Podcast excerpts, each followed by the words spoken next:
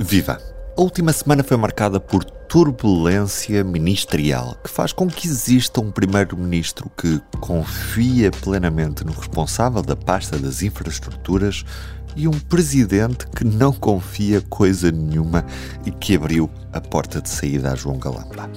De olhos postos na atrapalhada da TAP, que espaço há para um ministro demissionário que foi resgatado numa jogada política que preencheu análises durante dias? Deixemos essa turbulência aérea de parte e foquemos-nos na ferrovia. Terá sido a extrema necessidade ministerial de mostrar resultados que satisfez as exigências dos maquinistas num acordo que aumenta salários e põe fim ao ciclo de greves com impactos profundos? Talvez sim, mas mais vale tarde do que nunca. Pena foi o setor ter perdido praticamente quatro meses com uma má imagem pública que faz com que muitos não voltem a sentar-se num comboio. Pelo menos tão cedo. Por que só agora? É a pergunta que ficará para outra comissão de inquérito, quem sabe. Agora é tempo de olhar em frente, porque nos últimos dias as boas notícias até lá foram aparecendo. Os bares da CP já reabriram. O primeiro lote da linha de alta velocidade Lisboa-Porto já está disponível no site participa.pt e conhecem-se os primeiros desenhos definitivos daquele que será o principal eixo ferroviário do país. Para já, o primeiro lote chega a Oiã, em Oliveira do Bairro. Conheceram-se também algumas imagens do projeto da IP para a quadriplicação da linha do Norte na zona de Alhandra e Vila Franca de Xira. E também o setor esteve unido na Portugal Railway Summit e, aconteça o que acontecer, haverá mesmo fábrica de comboios em Portugal. Se bem que nem todos comprometem com o mesmo nível de incorporação nacional, que pode ir desde apertar umas porcas e uns parafusos até muito, muito mais do que isso, e também não se sabe até que ponto é que algumas destas promessas não ficarão pelo caminho assim que chega ao fim o concurso das 117 automotoras para a CP. Para já, o lote final tem três estrelas desta área: Alstom, Stadler e CAF. Que grupo este? Aliás, essa foi uma das principais novidades desta cimeira do entroncamento. Já agora, que belo local para se fazer uma cimeira sobre ferrovia, diga-se desde já. E estas novidades são-nos trazidas pelo Diogo Ferreira Nunes. Dois dias de cimeira no entroncamento e o grande fenómeno é que quem ganhar o concurso dos 117 novos comboios vai construir uma fábrica. E isso parece absolutamente certo porque já sabíamos da, da Stadler, já sabíamos da Alstom e soubemos agora da, da CAF, não é? Da, desta empresa espanhola que vai fornecer os novos elétricos articulados para a Carris em Lisboa, que também está disponível para construir uma fábrica e apresentou mesmo essa proposta no envelope entregue na, na terça-feira, não é? Nesta semana, com a última e finalíssima proposta para vender os comboios para a CP. E já que falamos em CP, é, foi a empresa mais em destaque durante esta cimeira. Realmente é muito, está muito complicado contratar pessoas porque a CP, continuando sem autonomia do, de gestão, não é? Tem de se reger pelo, pelos ordenados que são pagos pela função pública e o próprio presidente da empresa assume que ou há, ou, ou há, uma intervenção rapidamente, ou então a CP corre o risco de desaparecer. Quando se fala em intervenção, é, antes de mais, o perdão da dívida, para, quando isso acontecer, ser possível comprar pelo menos 12 comboios de alta velocidade com a opção de mais 14 e também de, por exemplo, poder pagar melhor às pessoas e, e a empresa tornar-se mais atrativa porque uma das coisas que Pedro Moreira disse durante a intervenção na Railway Summit é que são contactadas pessoas, há entrevistas, mas depois há quem diga que hum, pode ganhar cinco vezes mais uh, noutros locais e há mesmo quem diga que se conduzir um tuk-tuk em Lisboa ganha mais dinheiro do que a trabalhar para a CP. Enfim.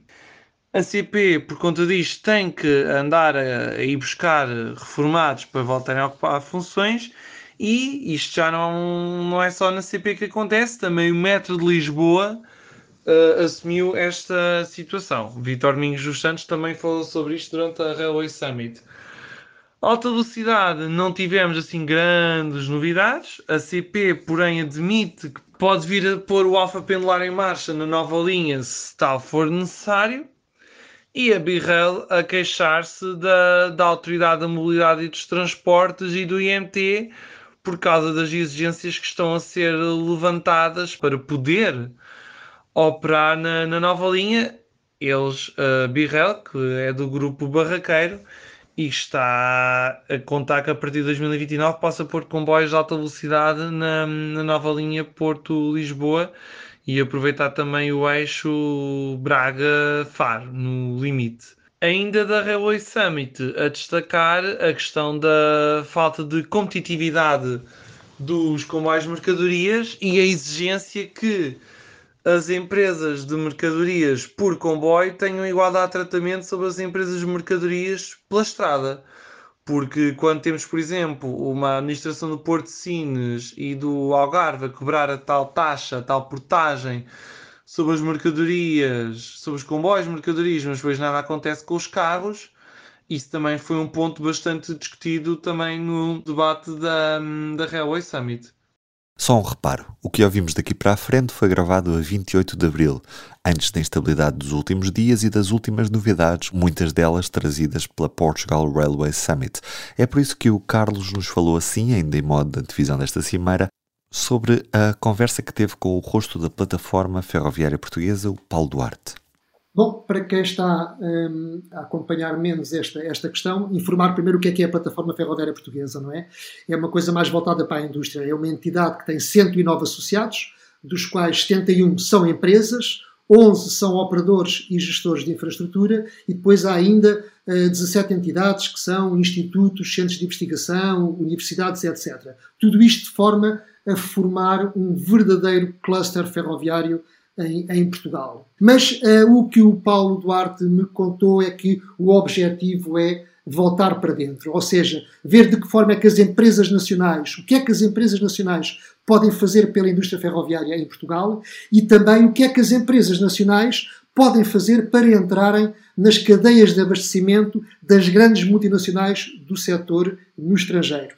Uh, ao que parece, há muita engenharia, há muito know-how, há muita capacidade técnica que uh, Portugal, que não envergonha nada o país e que permite que muitas empresas portuguesas possam entrar claramente uh, nestas cadeias de abastecimento internacionais para servir as grandes empresas da indústria ferroviária. E se o fazem para o estrangeiro, podem fazê-lo também em Portugal para a nossa indústria e para colaborarem na construção do tal comboio português dizer só apenas que também que o comboio português pode não ser necessariamente um comboio de marca portuguesa 100% made in Portugal. Não. O comboio português é, é, um, é um princípio, é uma meta, não é? O que se pretende é que Portugal tenha cada vez mais indústria ferroviária, que se consigam fazer cá muitas coisas e que, como diz o Paulo Duarte, se houver 51% de incorporação nacional no fabrico de uma carruagem, de uma locomotiva ou de um comboio inteiro, então já podemos dizer que é um comboio português. Agora sim, vamos ao episódio. Eu sou o Ruben Martins e comigo, como sempre, Carlos Cipriano e Diogo Ferreira Nunes. Viva, bem-vindos. Olá. Olá, viva. Carlos, neste fim de semana trouxeste-nos de novo a história da Infraestruturas de Portugal, que teve dias a operar sem autorização de segurança. Que história é esta e que implicações é que isto na prática teve ou devia ter tido e que acabou por não ter? Bom, a IP, enquanto gestora de infraestruturas ferroviárias, tem de ter uma autorização de segurança que demonstre que cumpre os requisitos uh, de segurança necessários para que possa operar com segurança. Passa a redundância da palavra segurança. Mas que é aqui de facto uma, uma, uma pedra basilar. E, e, é a Autoridade Nacional de Segurança Ferroviária que tem que atribuir isso, que está sob a égide do IMT, e que não a atribuiu uh, no dia 1 de setembro de 2022, ou seja, um dia depois de a IP ter deixado caducar a sua autorização de segurança, porque a empresa não cumpria à data esses requisitos uh, mínimos para demonstrar que poderia operar uh, com todas as condições de segurança. E, portanto, uh, como a IP deixou caducar essa autorização, Só em 23 de setembro é que o IMT eh, concedeu essa autorização de segurança, mas é lá fê-lo apenas por oito meses, até 31 de maio, e não pelos cinco anos a que supostamente a IP teria direito, porque este tipo de autorização é revalidado por cinco anos. O que é que aconteceu? Aconteceu que havia uma série de não conformidades, havia um conjunto de problemas identificados, eh, cerca de 90 eh, problemas que são categorizados como problema tipo 1, tipo 2, tipo 3 e tipo 4. Os problemas tipo 3 e tipo 4 são os mais graves e podem mesmo impossibilitar que a empresa obtenha o seu eh, certificado de, neste caso, autorização de segurança. Em 23 dias a IP conseguiu resolver os problemas do tipo 4 um, e o IMT correndo algum risco, apesar de tudo, atribuiu a autorização de segurança à IP eh, para, com a condição de que ela resolvesse todos os outros problemas até 31 de maio.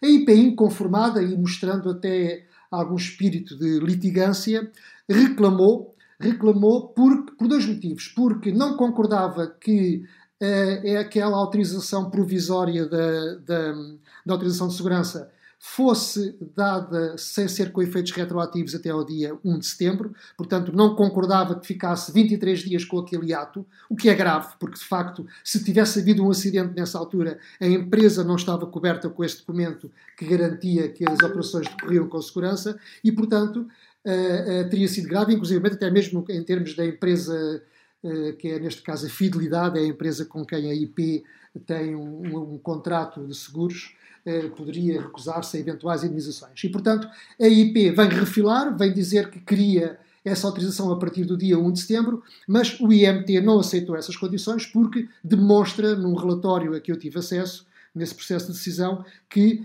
a gestora de infraestrutura não cumpria com todos os requisitos necessários para ter direito a essa autorização. E de forma que chegámos agora aqui, a início de maio, praticamente, e até ao fim do mês a gestora de infraestruturas vai ter que, que provar que está em conformidade para poder obter, então sim, a autorização de segurança por 5 uh, anos. Reparem que, apesar de tudo, não quer dizer que neste momento nós não possamos viajar de comboio em segurança, quer dizer, as coisas estão mais ou menos uh, garantidas. O que se passa é que isto é um bocadinho como nós quando temos a carta de condução. Se eu deixar caducar a minha carta de condução, eu tenho que fazer um conjunto de procedimentos para que a minha carta seja revalidada, para que eu possa assegurar, provar que posso continuar a conduzir. E o que acontecia com a IP era exatamente isso. Até pode ter os procedimentos todos a andar, mas não tinha a sua carta de condução, ou seja, não tinha a sua autorização de uh, segurança. E esta história acontece depois de uh, termos também descoberto uh, que a IP tem um contrato com o Estado, enquanto gestora de infraestruturas. Aliás, é a própria União Europeia que tem uma diretiva comunitária que obriga a que em cada país o gestor da infraestrutura tenha um contrato de programa com o Estado, eh, em que define um conjunto de critérios que têm que ser, eh, têm que ser cumpridos, critérios de avaliação de desempenho, que têm que ser cumpridos para que eh, o Estado fiscalize e dê até incentivos ou penalizações ao funcionamento da empresa gestora de infraestruturas. E, no caso concreto da IP, em 2022, um conjunto de parâmetros que estavam, uh, que estavam assinalados entraram no vermelho, ou seja, a empresa não podia ter um desvio médio negativo uh, superior a 20% e teve um desvio médio negativo de 28,9%. Contudo, e questionado o IMT e até a própria tutela, o Ministério das Infraestruturas, resolveram ser complacentes com a IP e não multar a empresa com uma multa de 500 mil euros, que era o que estabelecia o próprio contrato de programa entre o Estado e a empresa no caso de incumprimento uh, desses parâmetros. E porquê é que não o fizeram? Porque esses 28,9% de incumprimento devem-se, sobretudo, a um dos critérios chamado margens suplementares. Critério esse que teve um desvio negativo de 328%. Ou seja, se não fossem aqueles 328% naquele critério, a empresa teria ficado abaixo dos 20%. E o que é que é isto das margens suplementares? Bom, sem grande surpresa, tem a ver com as obras em curso e com os grandes atrasos a que a empresa vai somando ao não conseguir completar as obras a tempo e fazendo com que se prolonguem os tempos de percurso dos comboios em linhas que estão em obras. Ó oh, oh, Carlos. Sim, Diogo. Estás a falar em atrasos? Sim. É que acho que há mais um, porque ou, já agora só abrindo um pequeno parênteses, já que estamos a falar em atrasos, estão, estão a ver aquela renovaçãozinha entre Espinha e Gaia na linha do Norte? Agora passou para meados de 2024. Estimava-se que ficava pronto este ano, já passou para meados de, do próximo ano.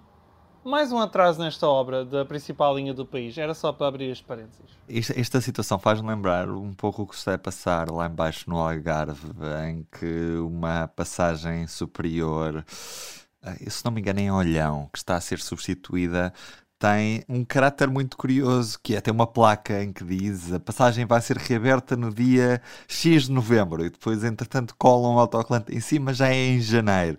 Depois de janeiro passa para abril e estamos assim nessa lógica, a colar ah, autocolantes. Isso não é só em Olhão, Ruben. Ah, no terminal interno de Alto Campanhã, se quem for lá abaixo saindo do metro, quem quiser ir para o terminal dos autocarros também tem lá uma placa da GoPorto com aquela obra que era suposto ligar as linhas uh, à plataforma por dentro. Uhum.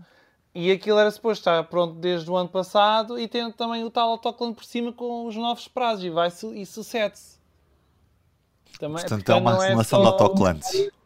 Isso faz lembrar uma história que me contaram no Brasil em épocas de muita inflação, em que os funcionários colavam etiquetas nos produtos à venda nos supermercados e como os preços aumentavam quase todos os dias, todos os dias quase colava uma etiqueta por cima de etiqueta, de tal forma que havia produtos que tinham assim um, um, etiquetas do, do, do, tamanho de um dedo, com a espessura de um dedo, em cima umas das outras, com os novos preços. A, IP arrisca-se ao mesmo em alguns desses placares ao colar autocolantes em cima de autocolantes com as novas datas previstas para concluir as obras. Eu vejo aqui um negócio para a Panini, é o que eu tenho a dizer.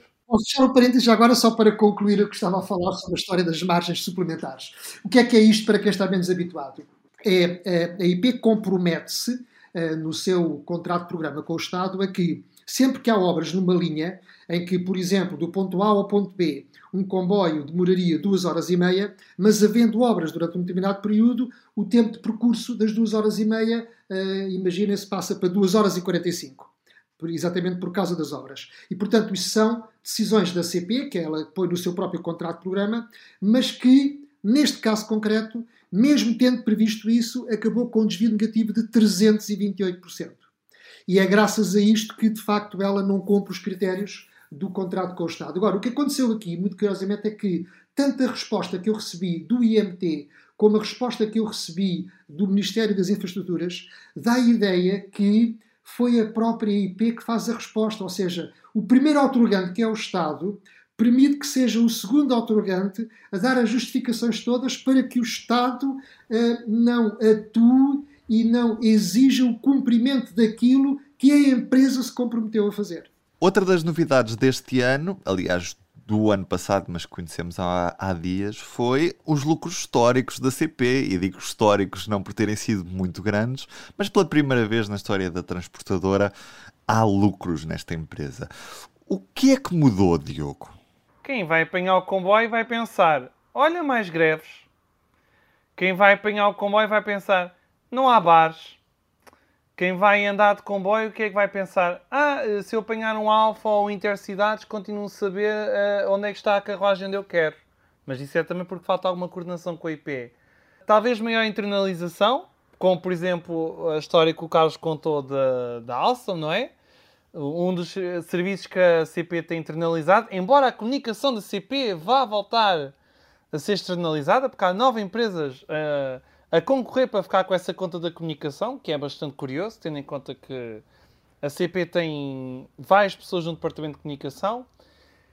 E o que é que mudou mais? Há mais comboios arranjados, de facto. Uh, continuamos à espera dos novos comboios, mas isso também depende de outras entidades que não só a CP. Não, não mudou assim tanto, mas se calhar há uma coisa chamada contrato de serviço público que faz toda a diferença. E a CP passa finalmente a ser compensada.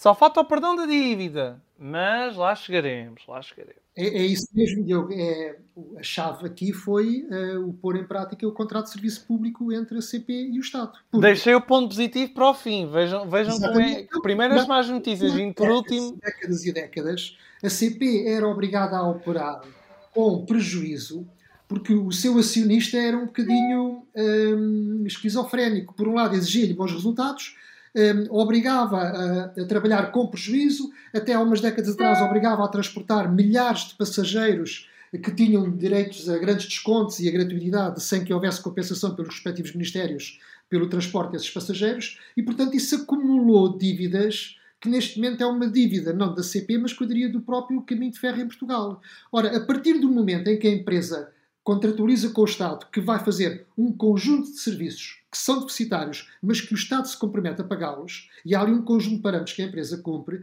a empresa, tendo-os cumprido, recebeu a indemnização de vida e conseguiu provar e conseguiu de facto pela primeira vez ter, ter lucros. Não são muitos, são 8 milhões, mas tendo em conta que nos últimos anos a média era de 50 milhões negativos, isto, de facto, para mim é histórico. Ainda por cima acompanha o ano 2022, é que é o ano em que transportou 148 milhões de passageiros. Portanto, estamos a falar no pós-Covid, que ultrapassa já a época pré-Covid. Mais ainda, num momento em que a fatura energética da empresa aumentou 28,5 milhões de euros. Portanto, eu penso que há aqui mérito na gestão da empresa não foi só o contrato de serviço público, para ter conseguido obter estes resultados líquidos históricos. E como disse o Diogo, e muito bem, do lado da despesa, conseguiram-se aqui algumas coisas, que foi a internalização, sobretudo na parte da engenharia, de eh, processos, de atividades que antes eram externalizadas, que eram pagas a multinacionais e que passou a ser feito pela engenharia da própria CP, permitiu poupar muito dinheiro. É o caso do Convel, que permitiu poupar 750 mil euros por ano. O Rádio Solo, que passou a ser também um conjunto de procedimentos que passaram a ser feitos dentro das oficinas da CP, eh, poupou 400 mil euros por ano. E depois ainda uma história curiosa que é a revisão dos bogis, que estavam a ser feitas em Espanha, pela CAF, que não correu lá muito bem, e que voltaram para Portugal. E neste momento é Portugal que faz a revisão dos seus próprios bogis e ainda exporta esse serviço porque o Alaris, que é o equivalente ao alfa pendular dos espanhóis, tem os seus rodados eh, no entroncamento a fazer a revisão. Portanto, é tudo isto. Por um lado, eh, uma boa gestão por parte da despesa, sobretudo, que fez com que a CP fechasse 2022 com lucros. O que é pena aqui só é, de facto, a dívida histórica da CP não estar saneada, porque se eliminássemos o encargo com a dívida, então esses lucros ainda seriam maiores. E a conflitualidade laboral deste ano, Carlos, poderá pôr em causa os números em, no final do ano ou, ou não está em causa neste momento? O ano passado também houve greves eh, e ainda assim. Menos, Carlos, mas houve muito menos em comparação com estes meses. Estou convencido que sim, que é bem possível que isso afete que isso afete uh, os resultados de 2023, não tenho dúvidas nenhumas. Sim, Agora, sobretudo é... se a CP começar a ser penalizada pelos comboios que não são feitos, não é? Porque se há um contrato de serviço público, também estão previstas penalidades. Não, eu penso que os conflitos laborais uh, estão incluídos nesse contrato de serviço público, ou seja, as pessoas têm direito à greve e, como tal, o comboio não se faz. Ou seja, não é por incompetência da CP, porque o comboio está avariado ou por outro motivo qualquer, que o comboio não, não se realiza. É por motivo de conflito laboral. Agora, obviamente que as greves, sim, vão, vão ter impacto, vão ter impacto uh, na, nas contas deste ano. Olé, olé! Neste sobrecarril estamos também de olhos no que se passa pouco para lá das fronteiras portuguesas, com os ambientalistas a quererem o Mundial de 2030, que poderá ser organizado por Portugal, Espanha e Marrocos. Aliás, nos último, nas últimas semanas houve algumas indicações que, graças ao apoio da, da Confederação Africana a esta proposta, é expectável que o Mundial possa mesmo vir a ser organizado entre estes três países, o que poderá dar um impulso às infraestruturas ferroviárias, esperemos nós, mas, eh, Carlos, os ambientalistas querem um Mundial com, com ambições zero. Portanto, imagino que queiram comboio a ligar as várias cidades sede deste, deste Mundial. Exatamente, eu penso que é impossível um, um, mundial com emissões zero, mas penso que o objetivo de haver emissões zero só por si já é uh, valioso, não é? Um, o que é que eles pretendem? Pretendem que, tendo em conta uh, os milhões de pessoas, penso que não estou a exagerar em falar em milhões, pois não, os milhões de pessoas que se vão movimentar na Península Ibérica e eventualmente também em Marrocos para assistir aos jogos, entre adeptos, equipas, equipas técnicas, etc. O objetivo é que estas pessoas não se desloquem em autocarros nem em aviões uh, a queimar combustível e a emitir uh, gases com efeito estufa, mas que sim se privilegie o comboio nestas uh, deslocações. Uh, isto implica duas coisas. Implica que haja investimento que esteja terminado até 2030, e isso é uma boa notícia, porque nós sabemos que Portugal, historicamente, consegue cumprir prazos quando tem no seu horizonte um evento para, para realizar. Aconteceu com a Expo 98, aconteceu com o Europeu 2004, conseguiram-se terminar projetos bastante grandes para a tempo desses eventos, e eu estou convencido que, de facto, se tivéssemos esta cenoura que era o Mundial 2030, eh, eu penso que se conseguiriam modernizar muitas linhas e construir alta velocidade e conseguir fazer-se muita coisa. Se calhar sem isso, vamos continuar a arrastar-nos com atrasos atrás de atrasos. Mas para além da infraestrutura, depois é necessário um, armar toda uma logística em que esteja subjacente que a prioridade deve ser o transporte ferroviário. Eu gostava de citar uma frase uh, de um dos ambientalistas um, com quem falei, em que ele diz o seguinte: numa organização deste calibre, com milhares de pessoas a, movimentarem-se por toda a península, não podemos imaginar outra abordagem que não seja a de ter a preocupação que as equipas e os adeptos se desloquem por meios ferroviários cujas emissões são muito mais baixas do que o modo rodoviário ou o avião. Portanto, era muito bom que eh, as autoridades tivessem isto em conta. É sim, para Marrocos é obrigatório usar o avião. E vamos já ver qual é que vai ser o desenvolvimento do, dos aviões elétricos e outros combustíveis para essa altura. Depois, quando Se bem falta... que, ó, Diogo, já agora deixa-me apresentar aqui, meter aqui um parágrafo. Nos últimos dias sabemos que o governo espanhol e o governo do Reino de Marrocos uh, estão já em conversações para reativar um plano que existia de fazer uma ligação uh, túnel por baixo do Estreito de Gibraltar, que unisse precisamente Espanha com Marrocos. Claro que não estará pronto em 2030, mas uh, poderá existir essa ligação no futuro. E já agora acrescentar, Diogo, que não subestimemos os marroquinos, porque eh, enquanto nós começamos a falar de alta velocidade e ainda não construímos um quilómetro de linha, os marroquinos têm 168 quilómetros de linha de ah, alta velocidade. Não entre Tanger e Kenitra, que já fica muito perto de, de Casablanca, seguindo depois o comboio de alta velocidade por via convencional até, até Casablanca. Eh, e, portanto, além disso, também os marroquinos têm uma razoável rede eh, ferroviária e utilizam muito o caminho de ferro. Mas, obviamente, sim, quer dizer, nós estamos a falar é em grande parte dos jogos e grande parte da mobilidade que vai acontecer é na Península Ibérica. E, portanto, se isso, entre outras coisas, tivesse o mérito de reatar as ligações ferroviárias entre Portugal e Espanha, só por isso já valeria a pena. Mas eu não estava a subestimar. Eu não estava, eh, em defesa da honra, eu tenho a dizer que não estava a subestimar os marroquinos. Pelo contrário. Eu estava só a salientar que preparem-se que vamos ter que plantar muita árvore para compensar emissões que não, dá, não podem ser anuladas. Que é o que se faz, por exemplo, com o campeonato de Fórmula 1, não é? Que também quer ser neutro em carbono até 2030, mas para se chegar lá não é só cortar nas emissões, também é preciso arranjar formas de captar as emissões. Também é um pormenor importante.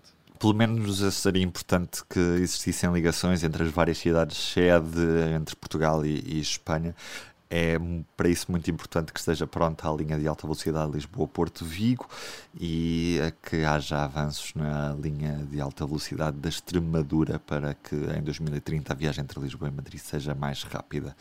Depois, olhando um pouco para o norte de Portugal e para a Galiza, temos uh, boas novas da parte da Renfe, que finalmente vai reatar aquela que é a ligação de comboio regional entre Vigo e Valença do Minho. No fundo, passam a existir quatro possibilidades de ligações entre o Porto e Vigo. Claro que estas duas ligações adicionais terão de, terá de ser feito um transbordo em Valença do Minho, mas uh, no fundo a Renfe restabelece uma ligação que estava suspensa desde a pandemia e que serve não só para os conselhos do, do norte do, do Minho português, como também para os conselhos da zona sul da Galiza, que atravessando uma ponte tem uma estação do lado português e depois podem seguir a sua viagem de comboio até Valença e mudar para, para, para Vigo. O que é certo é que Carlos Cipriano há um sindicato ferroviário espanhol que propõe que esta linha seja aproveitada de outra forma, criando uma linha transfronteiriça entre o Minho e, e a Galiza. Certo.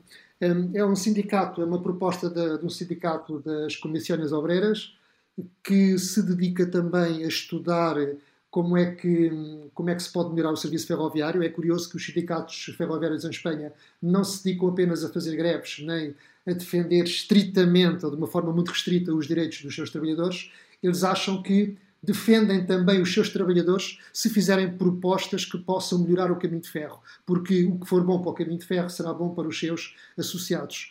Eh, não digo que os sindicatos portugueses não façam a mesma coisa, mas têm ainda alguma coisa a aprender com os espanhóis. Eh, eh, enfim, também não quero ser injusto, no caso do SEMAC, nós temos atualmente na direção do SEMAC pessoas que têm reais preocupações sobre o estado da ferrovia em Portugal e que não se limitam a usar a cartilha meramente reivindicativa. Ah, Mas, Associação Comboios 21. Estão muito mais à frente. Os espanhóis estão muito mais à frente. E neste caso concreto, no âmbito de uma plataforma ibérica uh, ferroviária, a proposta de, do Sindicato uh, uh, Galego das Comissões Obreiras, no caso que interessa a Portugal, tem duas propostas muito concretas e, quanto a mim, perfeitamente execuíveis, que é a criação de um serviço curto entre Valença, Tui e Guilharei, para permitir que nas duas estações galegas se dê ligação aos comboios para Vigo e para Ourense, os que vêm de Portugal, e depois, esta sim mais ambiciosa, mas também mais interessante, que era criar comboios de média distância, que seria um interregional entre Viena do Castelo e Vigo, não é? Eh, em Âncora, Caminha, Vila Nova Cerveira, Valença, do lado de Minhoto, e Tui, as Gandaras, o Porrinho, os Vales, Redondela e Chapela, do lado galego. Portanto, aqui o interregional a cozer o norte do Minho com aquela parte da Galiza parece-me uh, extremamente interessante. E depois também propõe uma coisa que parece muito óbvio, que é alguns intercidades vindos de Lisboa e que já vão a Viana e a Valença, que já agora sejam prolongados até Vigo parece-me também perfeitamente execuível e parece-me uma excelente ideia. E, e, é isto, só que infelizmente o que estou a falar é tão só da proposta de um sindicato espanhol. Eu não sei se isto chegou à mesa da CP ou da Renfe ou das respectivas tutelas. Eu estou em crer que, se chegou, não devem ter ligado nenhuma. O que eu sei é que isto já chegou ao eixo atlântico, que tem de alguma forma ajudado a promover por exemplo, já houve reuniões com a Câmara de Viana do Castelo e também com outros municípios dos 42 que fazem parte do eixo atlântico, porque de facto isto merece ganhar algum peso político. Já agora recordar, porque foi falado numa entrevista à Trem de Vista, que é uma nova publicação espanhola na área da, da ferrovia, de um amigo nosso, do Miguel Angel Bustos, uhum. em que há uma entrevista em que é referido que, por exemplo, a Renfe tem as locomotivas 252 que já tem alguma idade, ou seja, poderia levar um sistema com véu e, quem sabe, poderia uh, rebocar uh, carruagens uh, da CP num verdadeiro comboio ibérico. É material elétrico que é compatível com as, com as duas tensões da catenária, a portuguesa e a espanhola. Quem sabe, uma hipótese para o Celta, que faz 10 anos em julho, ter uh, uma nova vida, revigorar-se e poder uh, receber com dignamente os passageiros que querem atravessar a fronteira de uma euro-região tão importante como esta uh, entre mim e a Galiza. Sobre isso é importante recordar as palavras da ministra Raquel Sanches, a responsável espanhola pela pasta dos transportes, que em entrevista feita à margem da, da Cimeira Ibérica de, de Lanzarote, um, dizia que é necessária uma coordenação com a infraestruturas de Portugal para uma integração segura desta ligação. Já fizeram um protocolo em agosto do ano passado e têm agora de acertar uma sinalização compatível para que depois se possa circular nesta linha com comboios elétricos entre os dois países. A ministra assegura ainda que está a trabalhar para que isso seja uma realidade o mais depressa possível. Aliás, a ministra salientou essas boas relações com Portugal, ainda que haja muita dificuldade de articulação entre as duas companhias de ferroviárias de transporte públicas, a CP e a Renfe, que, por exemplo, estão desarticuladas no que toca aos serviços noturnos. Uh, mais uma vez, Espanha diz que está a estudar, mas uh, não se compromete com a retoma das ligações noturnas uh, de forma interna. Aliás, todas as ligações que já são possíveis de serem realizadas com recurso a, a linhas de alta velocidade, essas de certeza que não vão voltar. As outras, há uma possibilidade da parte do governo de, de espanhol de estudar essas mesmas ligações, mas ainda não há nada em concreto. Em qualquer dos casos, uh, há um compromisso da parte também do governo espanhol de acabar no próximo verão a eletrificação entre Salamanca e Fuentes de Oñoro, que no fundo liga com a nossa linha da Beira Alta, e segundo alguns meios regionais da região de Castela e Leão de Espanha, há uh, conversações entre a RENF e a CP sobre a possível, a possível prolongamento do Intercidades Lisboa-Guarda até Salamanca, ainda que não se saiba até que ponto é que estas conversações vão dar a algum lado ou até que ponto é que seja possível que efetivamente este serviço aconteça. Mas seria uma pena. Eu acho muito interessante. Seria uma pena se não se prolongasse. Na entrevista eles dizem sempre que estamos a trabalhar para, estamos a trabalhar nesse sentido, mas isto não passa de palavras ocas, porque depois a realidade demonstra exatamente o contrário. A última década tem demonstrado que as relações ferroviárias entre Portugal e Espanha vão sempre de mal a pior,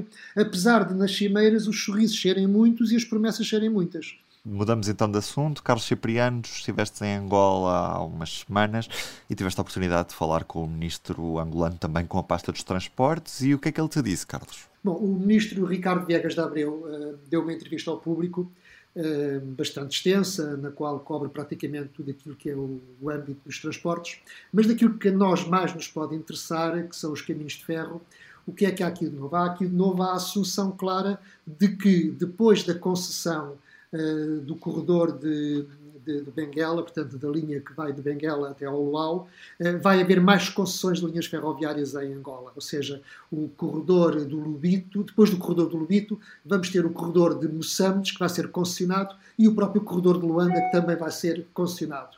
Eh, isto porque se verificou que ser o próprio Estado angolano a explorar as linhas de caminho de ferro não está a resultar e, portanto, são bem-vindos aqui os privados para que possam dar mais músculo ao aproveitamento destes corredores ferroviários. Estas concessões eh, implicam eh, investimento, implica, por exemplo, que se construam, que se prolonguem linhas para os países vizinhos, para a República Democrática do Congo, para a Zâmbia e para a Namíbia. A que está mais adentrada, como disse, é o corredor do Lubito. Temos lá a Motengil, que é uma, uma empresa portuguesa. A próxima vai ser Moçambique e depois o corredor de Luanda. Entretanto, o ministro falou também que vai privatizar a TAG. Hum, eu já vou explicar porque é que estou agora a falar nisto. A TAG é a Companhia de Bandeira eh, de Angola e o ministro diz que quer que a TAG continue a ser uma, uma companhia de bandeira. Quem ficar com a TAG um, vai ficar também com o hub de Luanda, que é muito importante ali no contexto regional. Um, não deixou de fazer um à parte uh, em relação a Portugal, porque ele diz que há países que têm uma, uma, companhia de bandeira privatizada, mas que já foi renacionalizada. Bom, eles pretendem uh, privatizá-la, mas mantê-la uh, como companhia aérea de bandeira e com o respectivo ato. A que é que vem isto a propósito com os comboios? Tem a ver com o seguinte: tem a ver que, a par da privatização da TAG, está em curso a construção de um novo aeroporto em Luanda. É um aeroporto que vai custar 2,7 mil milhões de euros e que vai ficar a 40 km do centro da cidade, ou seja, seria como se fosse uma OTA, eh, aqui no caso português. Ou há um cochete. O que é que isto tem a ver com, com, com a ferrovia? Tem a ver com o seguinte, fazendo-se um novo aeroporto em Luanda, obviamente que ele terá que estar ligado uh, por caminho de ferro. E o que está previsto é que aproveita-se o caminho de ferro de Luanda, portanto a linha atualmente suburbana entre Luanda uh, e Viana, onde, a partir de um certo momento, há um ramal que diverge dessa linha para servir o aeroporto. E que, portanto, vai ser um modo privilegiado com que as pessoas que trabalham no aeroporto e que vão e vêm do aeroporto eh, se desloquem para o centro da cidade. Tudo isto, se tudo correr bem, será inaugurado até ao fim do ano. Por fim, dizer ainda que é a intenção do governo angolano fazer, digamos, unir as três linhas horizontais de Angola, que é o caminho de ferro de Luanda, o caminho de ferro de Benguela, o caminho de ferro de Moçambique, e, portanto, como temos três linhas separadas horizontais, fazer ali um eixo vertical para cozer essas três linhas. Enfim, projetos não lhes faltam. Olha, uma lógica de rede, sim senhor. Um aeroporto com acessibilidade sobre carris. Ah, Portugal tem aqui umas coisinhas para, estar atento, só naquela. Bem, e este foi mais um sobre Carris. Uh, Carlos Cipriano, Diogo Ferreira Nunes. Ah, cá ah, estamos ah, com... ah, ah, ah, ah, pera, pera, pera. Uh, diz-me, Diogo. Parou, diz parou, parou, parou. Ó oh, oh, Ruben, nós no início do episódio falámos de, da necessidade da IP ter até ao final deste mês para tratar da autorização de segurança. Lembrei-me de uma música do cardápio vasto de chutes e pontapés que fala precisamente sobre o final do mês e sobre a necessidade de esticar o salário, mas neste caso também é a tentativa de esticar a autorização provisória de segurança e também, de alguma forma, a paciência dos reguladores. Acho que podíamos terminar aqui com esta sugestão musical, mais uma, do Sobre Carris. Qualquer dia temos playlist no Spotify. Já não falta tudo, Diogo. Vamos então aos chutes com fim do mês. Um e dois, deixa para